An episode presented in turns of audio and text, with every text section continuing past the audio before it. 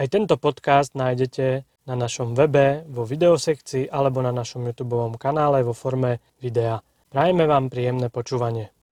Čaute motorajdáci, máme za sebou už pol dňa jazdenia na novom Transalpe a chcel by som vám k tomu niečo o tejto nádhernej motorke povedať. Ja som včera spomínal, že má pekný retro design a naozaj práve v tejto farebnej verzii je krásne vidno toho úplne, úplne prvého Transalpa. A je treba povedať, že v Honde sa snažili, aby aby tá motorka zostala verná svojmu menu. Dizajnovo sa im to teda určite podarilo a bol som zvedavý na to, ako bude jazdiť. Je treba však povedať, že nový Transalp vôbec nie je úplne taký ako starý Transalp. Zachoval si teda svoju, svoju jednoduchosť, svoju jednoduchosť konštrukcie. Samozrejme tu už nemáme Včko, ale máme tu moderný radový motor, úplne nový. Ale práve tento motor robí z nového Transalpa, Transalpa úplne, ale úplne inú motorku. Na jednej strane tu máte pekné turistické balenie, motorku e, za, aj za veľmi dobré peniaze a pritom pripravenú na tú turistiku. E, ja furt spomeniem a chválim to, že tu teda zostala tá dvadsaťjednotka osemnástka, takže zároveň je to motorka, s ktorou sa nebudete musieť báť vybehnúť ani e, do nejakého toho ľahšieho terénu.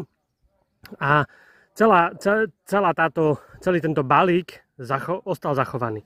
Avšak motor je úplne nový a ten motor, priatelia, to je šupa. E, tie výkonové parametre už dávali niečo tušiť. Už keď som videl parametre nového Horneta, tak som vedel, že to bude zaujímavé.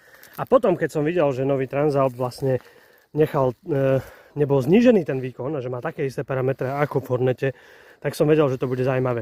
V podstate táto motorka jazdí ako prvá Africa Twin tisícková, ktorá prišla pred niekoľkými rokmi, ale podvozok Tuna je urobený viacej na cestu, je tvrdší, je športovejší a my si na Transalpe Tuna v portugalských zákrutách užívame neskutočné, neskutočné zákrutové jazdenie. Toto je pre mňa najväčším, najväčším prekvapením, že Transalp, aj keď na to teda nevyzerá, tak je naozaj, naozaj športová motorka. Pred testovaním Transalpa som vás vyzval, aby ste mi poslali vaše prípadné otázky, na ktoré mám zodpovedať, alebo prípadne sa aj opýtať dizajnerov a konštruktorov Transalpa, ktorí priamo teda z Japonska boli dostupní, boli priamo hosťami toho testovania a mohli sme možnosť sa s nimi porozprávať. Takže tieto otázky som si spísal a skúsim vám to do tohto videa krátko pridať.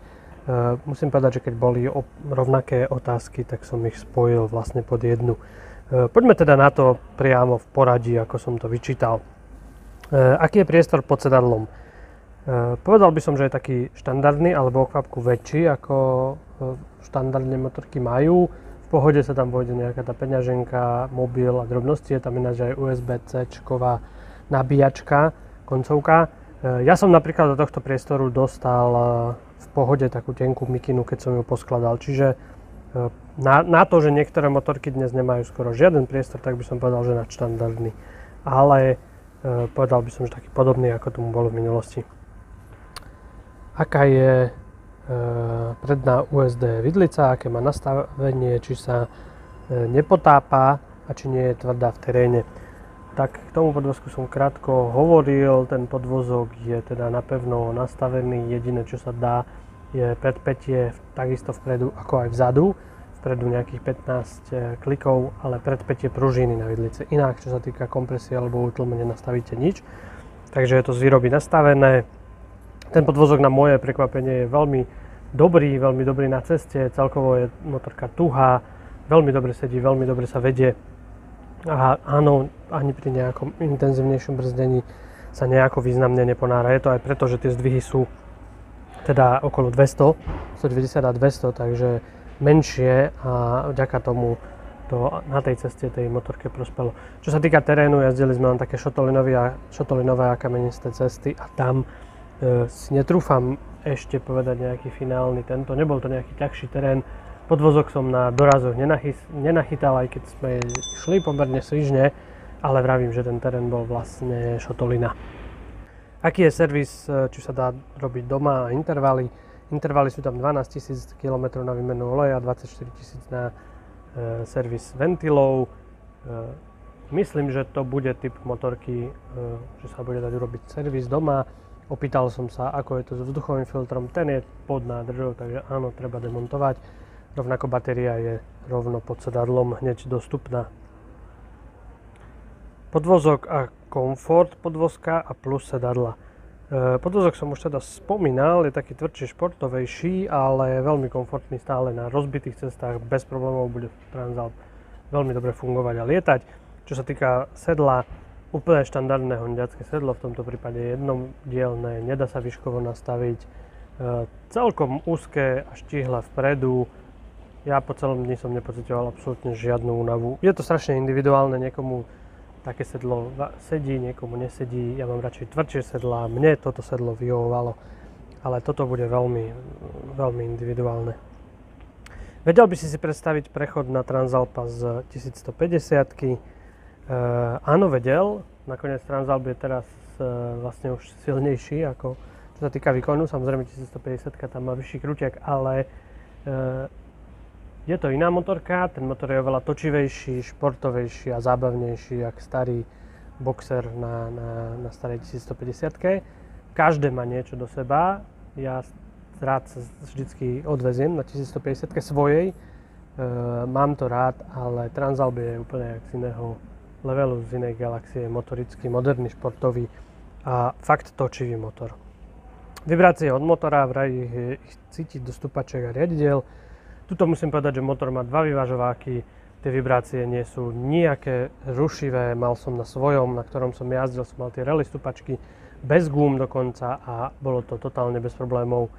E, tie vibrácie, ktoré z toho motora sa šíria, sú podľa mňa tie, ktoré sú tie žiaduce, ktoré chcem, že cítim, jak ten motor pulzuje a tak, ale žiadne nejaké rušivé mrnčenie, mravčenie som teda nepociťoval. V tomto smere žiaden problém. Kde to má baterku, už som to trošku spomenul, majú rovno, keď sa demontuje sedadlo v prednej časti, tak ako to je takéto bežné umiestnenie, nemajú tak schovanú na neštandardnom mieste, ako napríklad Afrika. Či ide dlaňou premačnúť nádrž? Ten, kto mi dával tú otázku, písal, že sa mu to stalo na tisíckovom Atase a že kde neušetrili hmotnosť. No tak samozrejme sme neskúšali, či pre, pre, pretlačíme nádrž. Nádrž je normálna kovová, poklepal som na ňu, nemal som z nej žiaden zlý dojem, proste všetko, všetko asi ako má byť. Či sa dá, nedá pretlačiť, strašne záleží od tvary tej nádrže, kde sa zatlačilo. Asi predpokladám, že pri nejakom dvíhaní nejaký nešťastný pohyb, možno na väčšej ploche, ťažko povedať. Kde ušetrili na hmotnosti? Dosť ušetrili na motore, a, ktorý je úplne novej konštrukcie, ale e, inak aj na ráme. Ten rám, e, mali sme to v prezentácii nejaké percentá, ja to potom uvediem e, do toho záverečného videotestu. Ten rám viem, že je la, ľahší ako napríklad na cé bé päťsto iks a tak. A boli tam aj nejaké percentá, okoľko je ľahší oproti iným modelom. Je to rám z jedného kusu, ale tam teda veľa. Samozrejme nádrž nemá dvadsať litrov, ale nejakých šestnásť, takže aj to sa všetko takto preukáže a tiež tá výbava toho Transalpu, je tam v sérii ten nosič, ale také ako hlavný stojan, kryty, rukovetí a ďalšie, ďalšie príslušenstvo treba dokúpiť, čiže aj tam sa určite teda ušetrilo. Inak treba povedať, že to je fakt ľahučká motorka, fakt radosť tlačiť, presúvať, ani sme to neštartovali, keď som si to posúval na fotenie. V tomto smere veľmi dobre. Toľko teda vaše otázky. E, teraz aktuálne cestujem domov. Môžete sa samozrejme tešiť na plnohodnotný videotest. Ako náhle dostaneme všetky materiály a podarí sa nám to zostrihať. Budeme sa snažiť to samozrejme pripraviť čo najskôr. Tak sa majte pekne. Čauko.